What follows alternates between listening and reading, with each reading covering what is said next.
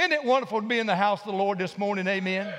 I'm just telling you, we as believers in Jesus Christ have more to look forward to than a lost and a dying world. We have the King of Kings and the Lord of Lords. Well, if you have your Bible, I want you to take them today and turn with me in Joshua chapter 3. Joshua chapter 3. We're going to read uh, all 17 verses. I know that's a little lengthy, but uh, I think for the uh, purpose of the message today, we need to read that. And let me just say this to you if you are watching online today, Happy New Year. We're thankful that you have tuned in, and we pray the Holy Spirit of God will turn you on. And uh, we're looking forward to seeing what God's going to do today. And, Pastor, I know that you're watching, and I want to just say to you that we love you. We're thankful that you have an opportunity to spend some time with your family. And we look forward to you being back in the pulpit next week. And we're thankful for you and your family. We love you most dearly. Well, I want to begin reading in Joshua chapter 3, beginning in verse 1. Then Joshua rose early in the morning, and they set out from Acacia Grove and came to the Jordan, he and all the children of Israel, and lodged there before they crossed over. So it was after three days that the officers went through the camp. And they commanded the people, saying, When you see the ark of the covenant of your Lord, and the priests and the Levites carrying it, then you shall set out from your place and go after it. Yet there shall be a space between you about 2,000 cubits by measure. And let me just say about how far that is. That's about the length of 10 football fields. If you want to know how far that is, do look it up. It's about the length of 10 football fields. Do not come near it, that you may know the way by which you must go, for you have not passed this way before. I would underline that phrase right there, you have not passed this way before. And Joshua said to the people, Sanctify yourselves, for tomorrow the Lord will do wonders among you. Then Joshua spoke to the priests, saying, Take up the ark of the covenant and cross over before the people. So they took up the ark of the covenant and went before the people. And the Lord said to Joshua, This day I will begin to exalt you in the sight of all Israel that they may know that as I was with Moses, so I will be with you. You shall command the priests who bear the ark of the covenant, saying, When you have come to the edge of the water of the Jordan, you shall stand in the Jordan. So Joshua said to the children of Israel, Come here and hear the words of the Lord your God. Joshua said, By this you shall know that the living God is among you, and that he will without fail drive out from before you the Canaanites, the Hittites, the Hivites, the Perizzites, the Girgashites, the Amorites, the Jebusites, and I'm sure all the termites that are in there. A lot of ites. Behold, the ark of the covenant of the Lord of all the earth is crossing over before you into the Jordan. Now, therefore, take for yourselves 12 men from the tribes of Israel, one man from every tribe and it shall come to pass as soon as the soles of the feet of the priests who bear the ark of the covenant, the Lord of all the earth, shall rest in the waters of the Jordan, that the waters of the Jordan shall be cut off. The waters that come down from upstream, and they shall stand at the heat. Verse 14. So it was. I would underline that. So it was. When the people set out from their camp to cross over the Jordan, with the priests bearing the ark of the covenant before the people. And as those who bore the ark came to the Jordan, and the feet of the priest who bore the ark dipped in the edge of the water, for the Jordan overflows all its bank during the whole time of harvest. The waters were overflowing.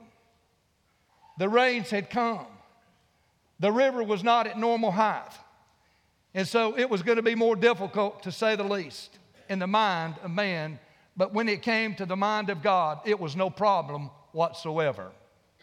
That the waters which came down from upstream stood still and rose in a heap very far away at Adam, the city that is beside Zarethan. So the waters that went down into the sea of Arabah to the salt sea failed and were cut off, and the people crossed over opposite Jericho. Then the priests who bore the ark of the covenant of the Lord stood firm on dry ground in the midst of the Jordan, and all, I want you to understand that, all Israel, all Israel crossed over on dry ground until all the priests had crossed completely over, or all the people had crossed over completely over the Jordan. Let's pray. Father, we thank you today for the reality and the truths of your word. We thank you for the reality of the promises being fulfilled. And Father, we thank you today as we begin a new year. We see people in your word who are crossover people, people who were willing to obey you and follow you. And as a result of that, you did great and wonderful things. You did wonders beyond the mind of man that stirred the hearts of people and gave them a faith and a promise and a surety of tomorrow. And we pray, Father, as crossover people standing here at the precipice of a new year, we will stay focused and we will follow you and we'll look forward to seeing what you're going to do that will honor the name above all names. And it's in the name of the Lord Jesus Christ we pray. Amen. When we think about the new year, we think about the word new. New is one of those words most oftentimes that finds a welcome at our heart's door. And usually, most of the times, it brings a smile to our face. I want you to consider, if you will, that new has different meanings for different people. Consider children, for example. Children who have just celebrated Christmas, the birth of our Savior, the Lord Jesus Christ. Those that are in here today, I'm sure, received something that was new. And if it was a child, maybe you received a new football. Can I get a witness? Maybe you received a new truck. Maybe if you were a teenager, hopefully you received the keys to a new car. Would that not be wonderful? Amen and amen. And it would, might not be brand new off the lot, but it would be new to you. And then as adults, new means something to us. As we begin the new year, new could be a new job. It could begin a new relationship. It could be the birth of a new child. But I'm telling you, when we think of the word new, new has different meanings for different people. And we think about God, God is the giver of many wonderful new things. Matter of fact, He is the God of new beginnings. You see, we stand at the door of another new beginning, a new year that's filled with opportunities and possibilities. Think about it, if you will. On the precipice of 12 new months, 52 new weeks, 365 new days, 8,760 new hours, 525,000 new minutes, 31,536,000 new seconds, each one of which is God's gift to us. New Year's Day provides with us a crossover moment. And here we are, New Year's Day, an opportunity to step out in faith to step out of our comfort zone, to step out into a new beginning. You see, crossover times can be caused by all sorts of challenges. For example, crossover times can be a challenge because of death. Every day since the day after Christmas, except for today, Don and I have either been at a funeral, a funeral home, or in the home of someone who has just passed away. Her family has experienced a crossover with the death of a first cousin and the death of her uncle, which was buried yesterday. So death brings crossover moments. I'll tell you another uh, circumstance that brings crossover moments that is divorce. Divorce can bring crossover moments and their difficulty. Another one can be discouragement. Sometimes when we get discouraged, it's hard to move on and move in the will and the ways of God because of discouragement. But I'm telling you, with all the different circumstances that are around us, with everything that's in front of us, we have to realize that there is an opportunity, and yes, there are obstacles, but we have the Lord Jesus Christ who is greater than all. Amen?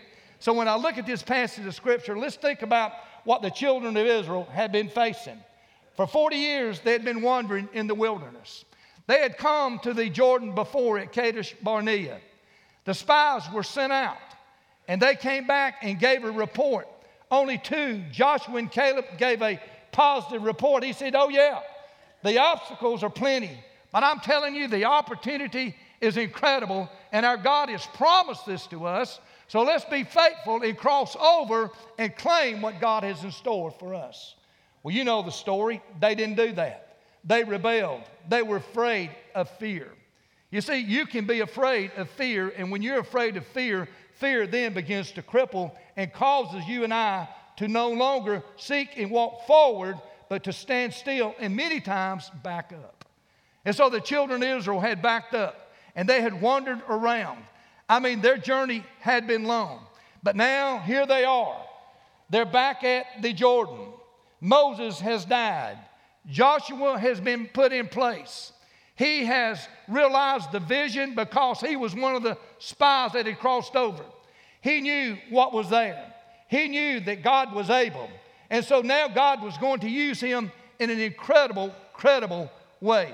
It was time for them to cross over, and they had to decide what they were going to do. I'm here to tell you today, church, we're at the beginning of a new year. It is going to be a time to cross over in many different ways as a church. And we've got to decide whether or not we're going to go with God or we're going to be satisfied and stay right where we are. And I'm telling you, if Moses had crossed over, he would have experienced everything God had for that generation. And if you and I are willing to cross over and do it God's way, we're going to see the blessings and have all the opportunities in front of us to see what God can only do.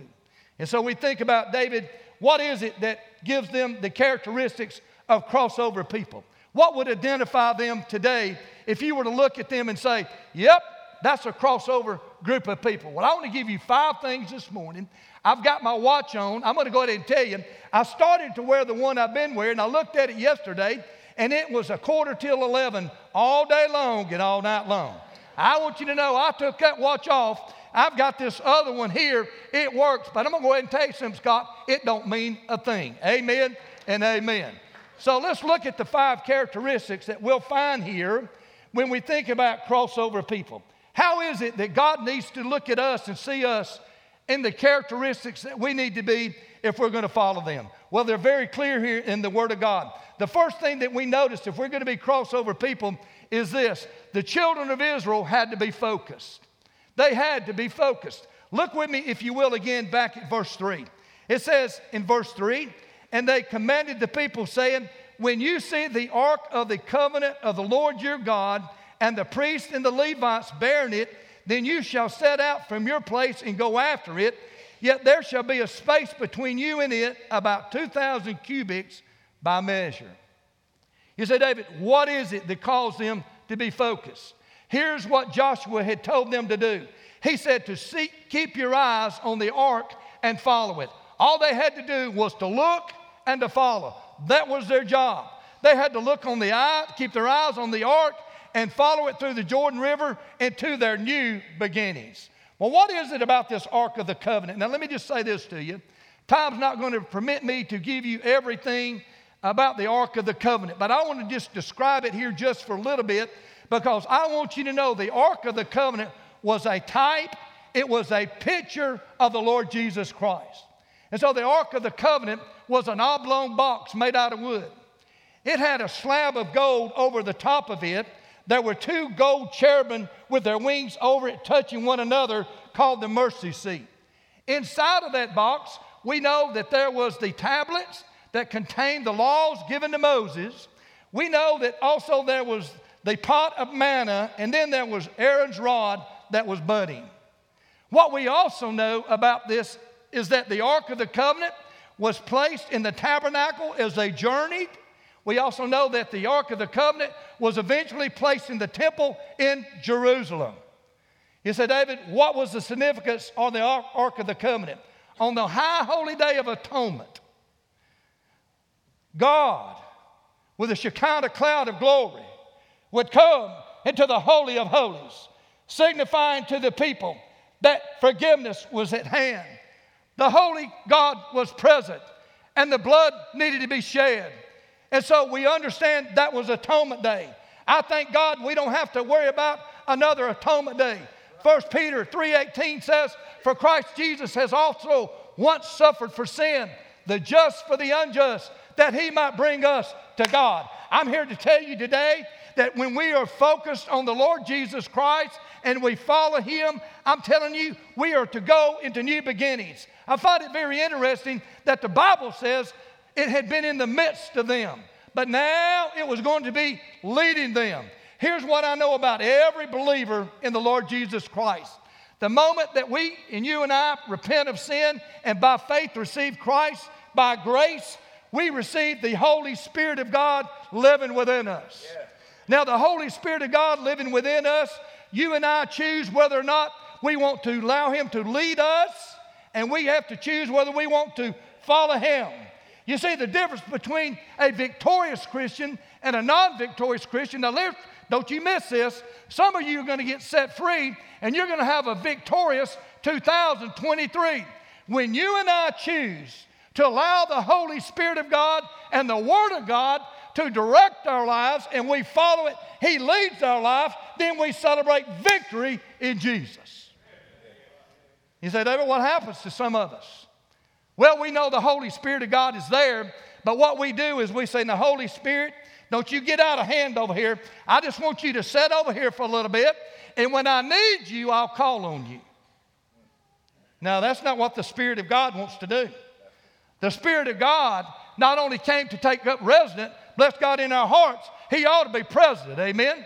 And so the Holy Spirit of God, the Ark of the Covenant, was to lead them. And before this day, He was in the midst, but now it was going to be leading them in a new day. And I find it very interesting that in the scripture it tells them to keep this distance of about 10 football fields.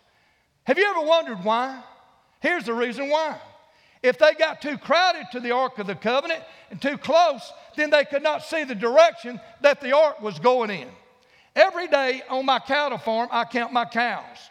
And if I want to count them correctly, I have to get off at a distance. I have to get up a little above them so I can count every one of them. If I get too close to them, I can't see the direction they're going. I want to tell you something. When the Ark of the Covenant moved, they were to move. When the Ark stopped, they were to stop. But the only way they could follow was to stay focused and keep their eyes on the Ark of the Covenant. I was going to do a, a, a training down at Brewton Parker College a few years ago. Uh, we were taking a team from the Institute of Church Growth. There were three carloads of us. Uh, I had a car uh, that was just like the car of another individual that was following me. The trouble with her was she didn't know that my car evidently had Georgia plates, and there was another car that we passed just like mine who had Texas plates. And so, what that individual did for about an hour and a half, they went down I 16 towards Savannah thinking they were following me. You ever done that before? And by the way, if you're following, you ought to keep close contact with who's leading. Amen? And so all of a sudden, I get a phone call and says, Where are you? I said, Well, I'm right here at Brewton Parker. I've been waiting on you. Where are you? She said, I've been following a car just like yours with Texas plates. I'm almost, I'm almost in Savannah, Georgia. Watch this. What had happened, what would have happened if the children of Israel had taken their eyes off the ark of the covenant? Here's what would happen. They had walked a little ways and they were too close to see where it went. And someone would say, Well, uh, which way did the ark go? And someone would say, Well, I don't know. I was following you. And you would say, Well, well, I don't know. I was following someone else. My friend, let me go ahead and tell you something. When you have a choice to follow the Lord Jesus Christ, you always choose to follow him. And so the Ark of the Covenant, they had to stay focused. They had to keep their eyes on him. He is the one that provides the path through whatever a new year may hold for you and I as individual and for us as a church. He is the one we must follow. So the first characteristics, if we're going to be crossover people, is we must be focused. Number two, we must be flexible. We must be flexible. Notice what it says there in, the, in verse 4 at the end of it. Do not come near it that you may know the way by which you must go, for you have not passed this way before. You know what he's saying there? You better be flexible. You better be flexible. In other words, you better not oppose change. Here they were for 40 years roaming around in their misery. Now they were fixing to go over to the promised land. It was going to create a great change. And for you and I, many of us, we're opposed to change. How many of you like change? Let's see your hands. How many of you are sitting about where you normally sit every Sunday morning? Let's see your hands.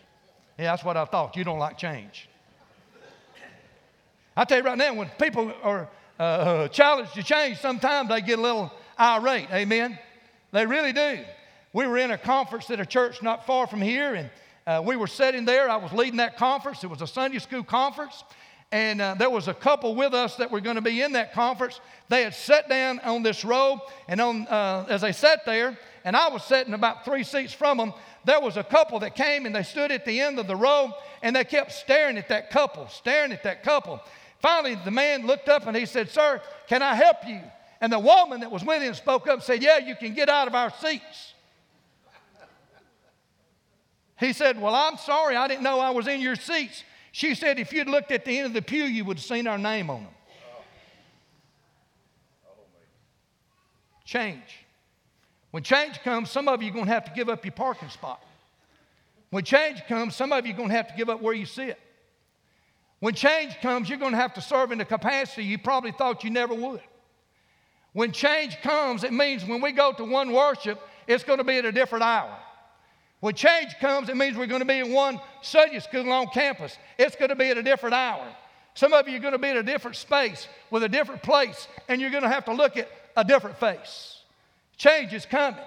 It was coming to Israel because they had to cross over into the promised land. And so, in other words, you need to be flexible. Have you ever thought about this, for example, that Jesus Christ changes things? He changes everything. The Bible says in 1 Corinthians 5:17, if Christ Jesus being a new man, he is a new creature. Old things pass away. Behold, all things become new. You think about how he changes things through the new birth. He gives you a new heart. He gives you a new hope. Think about this, if you will. We receive a new covenant with a new commandment. And then consider this we're given a new promise, a new peace, and a new place called heaven for those that know Him. Amen? I'm telling you, when you think about the new birth, when you think about the Lord Jesus Christ, He changes things. He changes our eternity. He changed when the early church, after the ascension of the Lord Jesus Christ, they began to worship on a different day the first day of the week. That's why we worship on the first day of the week today. He's not dead. Praise God. He's alive forevermore. Amen.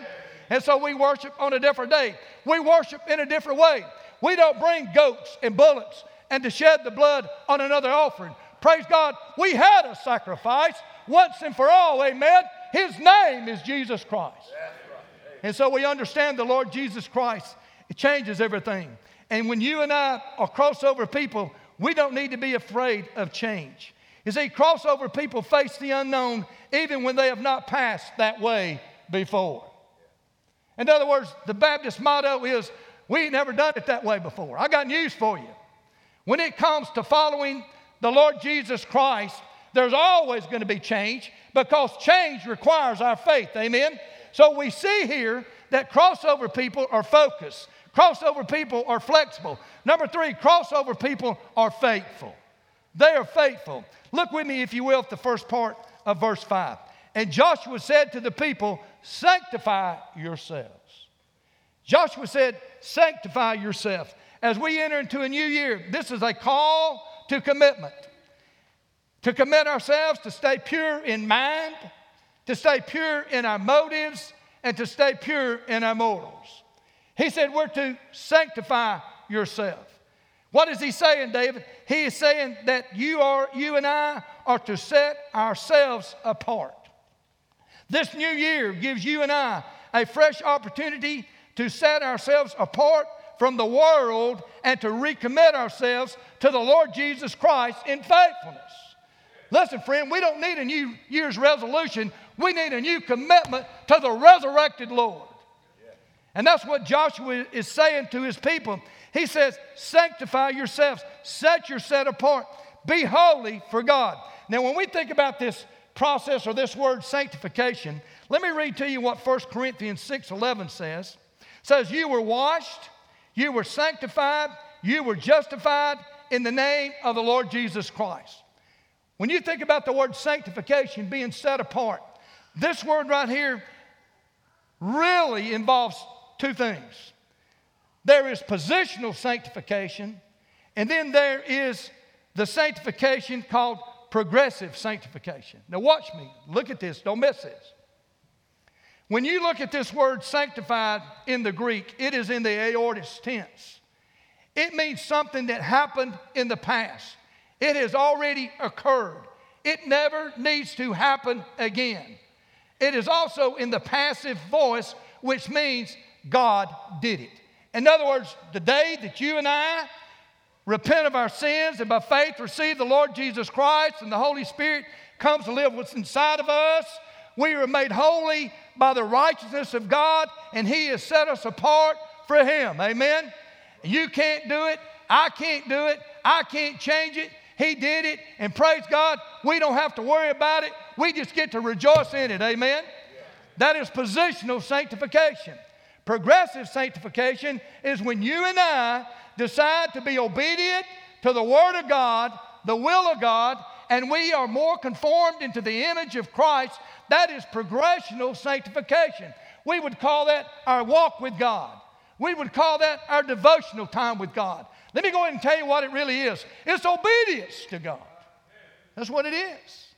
And we begin to change and we begin to be set apart even more as we walk. Have you ever heard that saying, uh, Happy New Year? Pray that you have a happy, healthy, prosperous new year. You ever heard that before? Boy, my dad used to say that. When I got saved, God gave me another one. He said, I want you to be happy I want you to be healthy, but I'd rather you just be holy. And then when God gave that to me, I thought to myself, man, that's exactly the way it needs to be because I won't be happy until I'm holy, set apart, walking with God. And so we understand here that they had to be faithful. And so as we enter this new year, we need to be sanctified by the Lord Jesus Christ, not only because of what He's done, but because of what we do as we walk in fellowship with Him. Let me ask you something. What do you think happened when this crowd began to sanctify themselves, set apart, be holy? I'm going to tell you what they did. It means they got right with God. It means to get right with God. It means to come before Him, to bear our sins before Him, to confess them, to allow Him to forgive us as we ask Him to, to repent of that. Let Him cleanse us. And I'm going to go ahead and tell you when you get right with God, the very first thing that's going to happen is you're going to want to get right with others. When you get right with God, you're going to get right with others. You know what happened with this crowd? I'm telling you, when they sanctified themselves, when they got right with God, there was the air of love begin to flow around that camp. They chose to love people. They chose to forgive people. They chose to rejoice with what others were rejoicing in.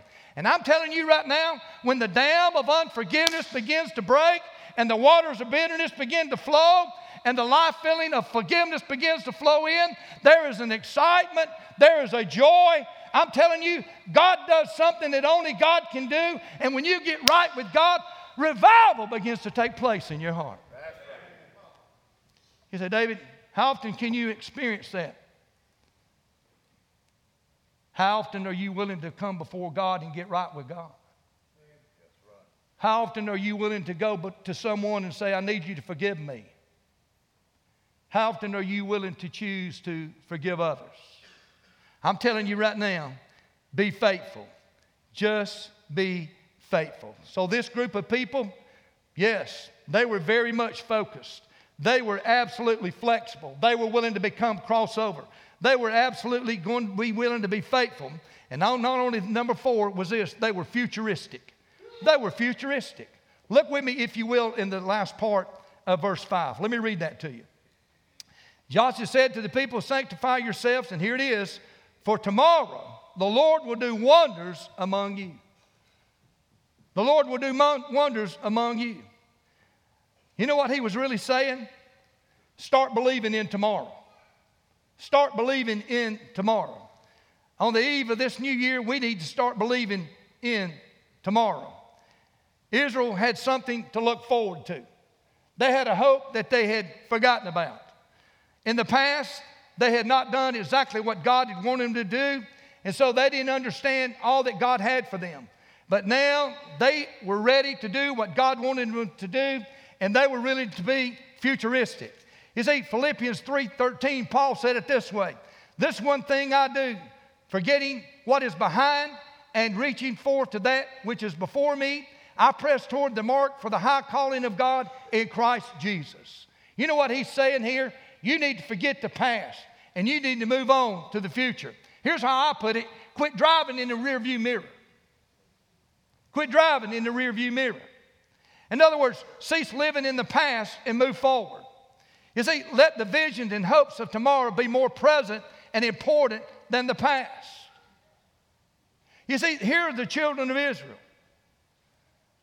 They had wonderful memories of the great miracles that God had done. Yes, they had come out of the Red Sea, they had done that. There was the manna that was provided, there was the pillar of fire, there was the cloud by day. God had done all these miracles, and they knew every one of them. And it would have been easy for them just to sit along and reminisce with one another and say, Look at all that God's done, but never become crossover people.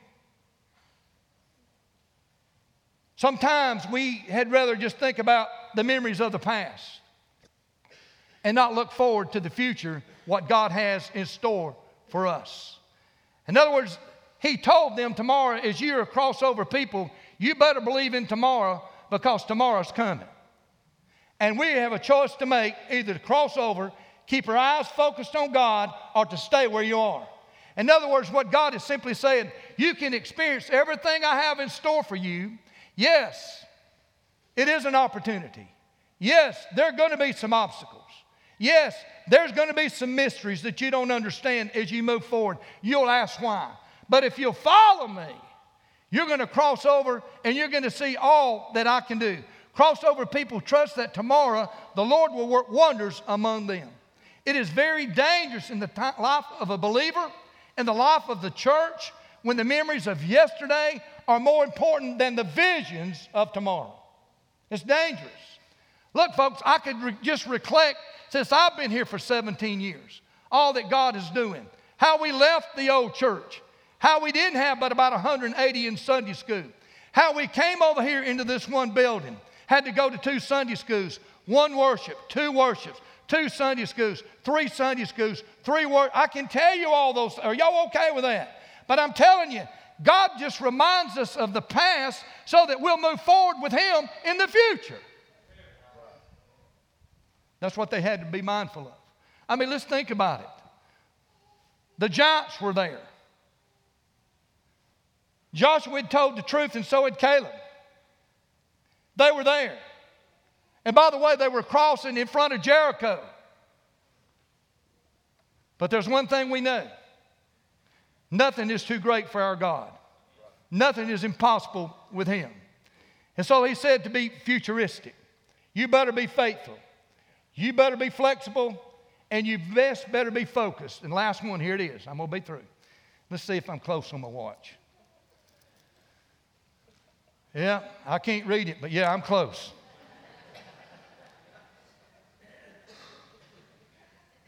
Last one. Here's what he said Be fearless. Be fearless. The Israelites now had a leader they could trust. Now, watch this.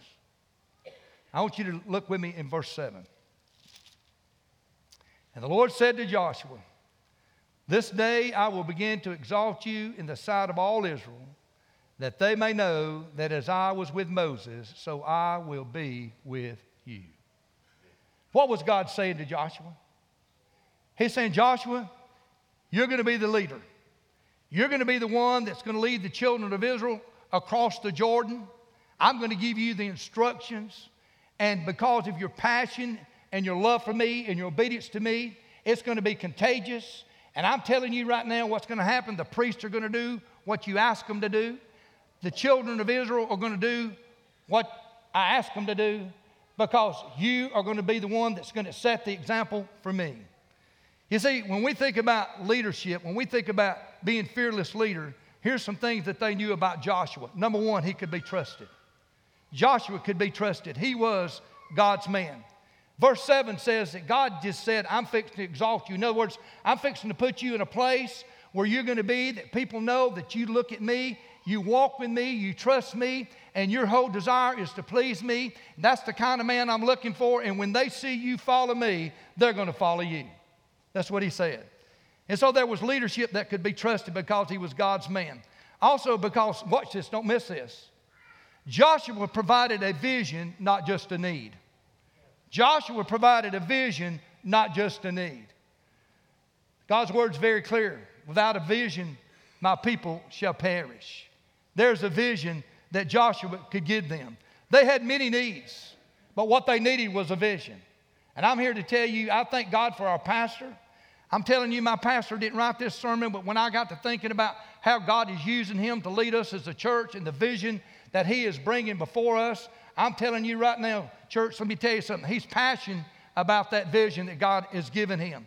He is leading in that example. And because of his faithfulness in his leadership, he is leading an example that should cause you and I not only to be faithful leaders, but to be faithful followers. Do you know what happened when Joshua set forth? Do you know what happened when the children of Israel saw that the priests took up the ark of the covenant and they moved forward to the Jordan? They began to move. As the ark moved, they began to move. And then when the priests got to the edge of the waters and their soles began to touch the waters, but listen, it didn't say they touched the ground in the bottom of the river. It just said when they touched the waters, then the waters began to back up. And when the waters began to back up, the ground began to dry.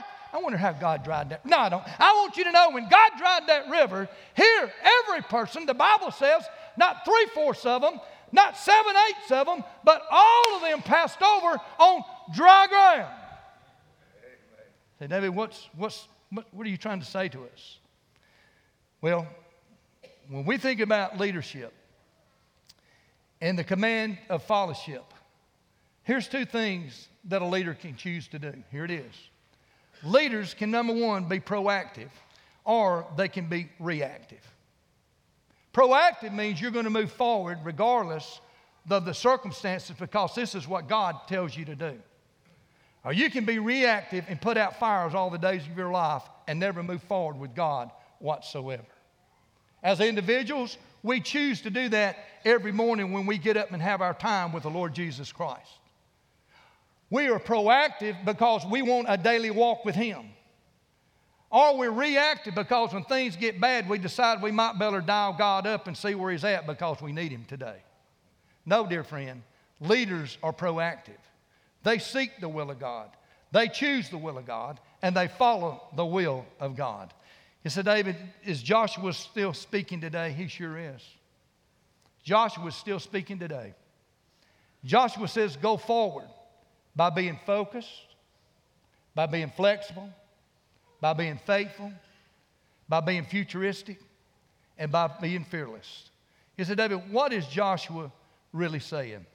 Joshua is simply telling you and I, as we keep our eyes on the Lord Jesus Christ, to trust those that God has placed around us.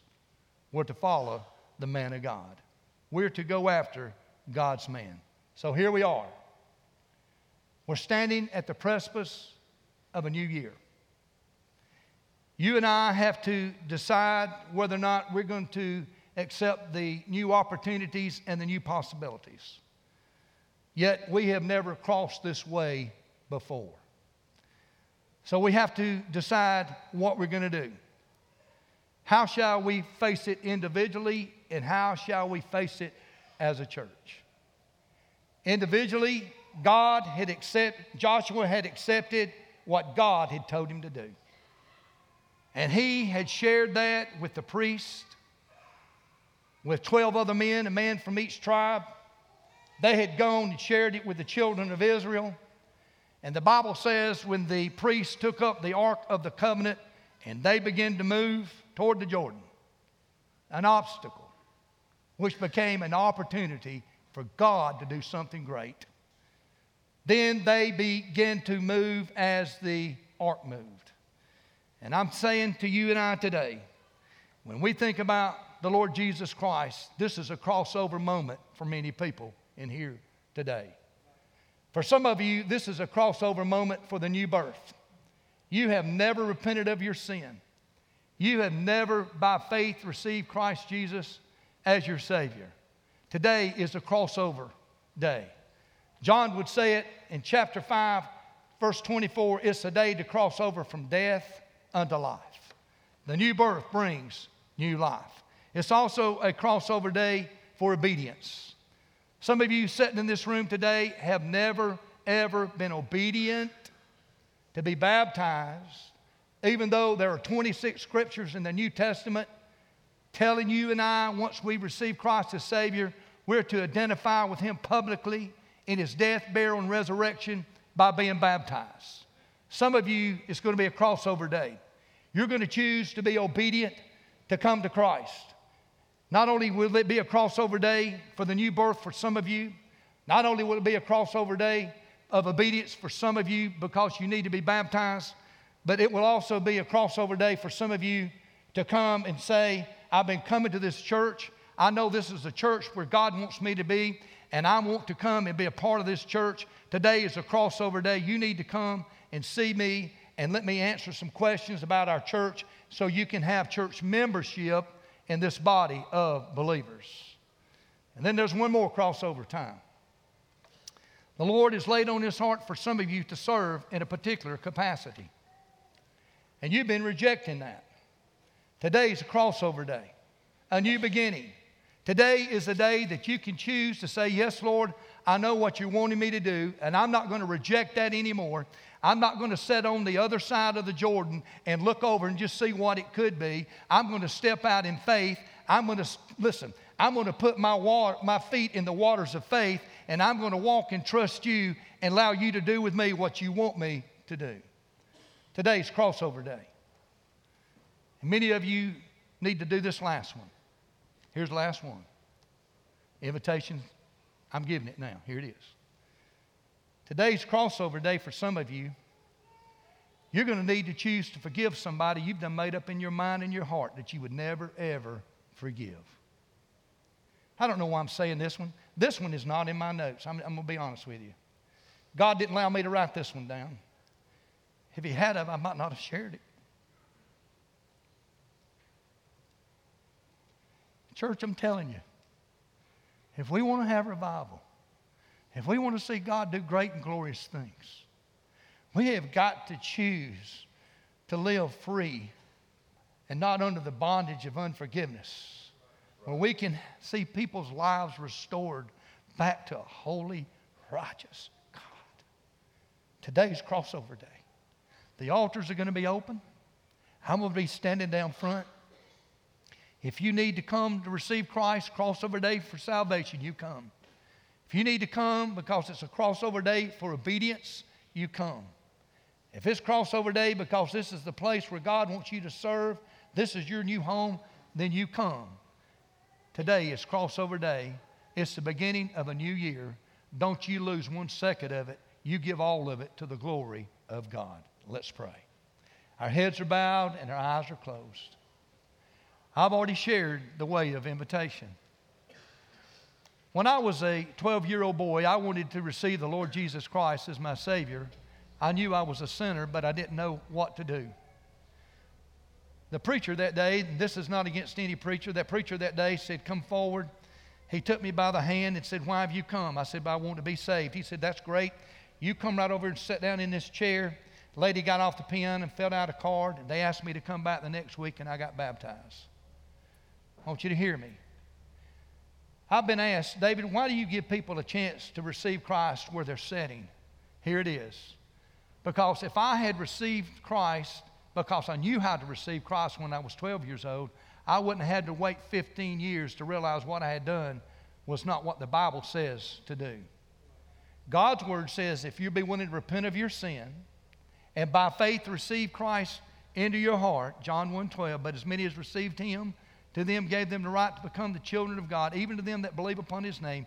If you're willing to receive him by faith today, then you can have a crossover moment. You can become a crossover person to the new birth of Jesus Christ. You say, David, is that true? Is that real? If it's not, I'll quit preaching and I'll take my Bible and never open it again. But I'm a living testimony of a changed life that Jesus Christ will change you if you come to Him and He'll give you a new hope and a promise of a new tomorrow. And my Bible says He makes all things new. And so I'm going to be here. You need to be baptized, crossover moment. We'll come, you come, we'll set up a time at a later date. We'll get all the details worked out. We'll set that up. You need to come and become a part of this church. You come. I'm going to ask Lee to sing. Now, listen to me. I don't give long invitations. I believe when the Spirit of God moves, we move. As the ark moved, they moved. As the Spirit of God's moving, you move. And if you move, we're going to keep on until no one moves anymore. But if no one moves, then the invitation is going to be over. So when I pray, I'm going to ask you to stand. We're going to stand. Lee's going to sing. And as the Spirit of God's moving, you move. Father, we love you. Have your will and your way in this invitation. Move, Father, as only you can. We ask it in Jesus' name. Amen.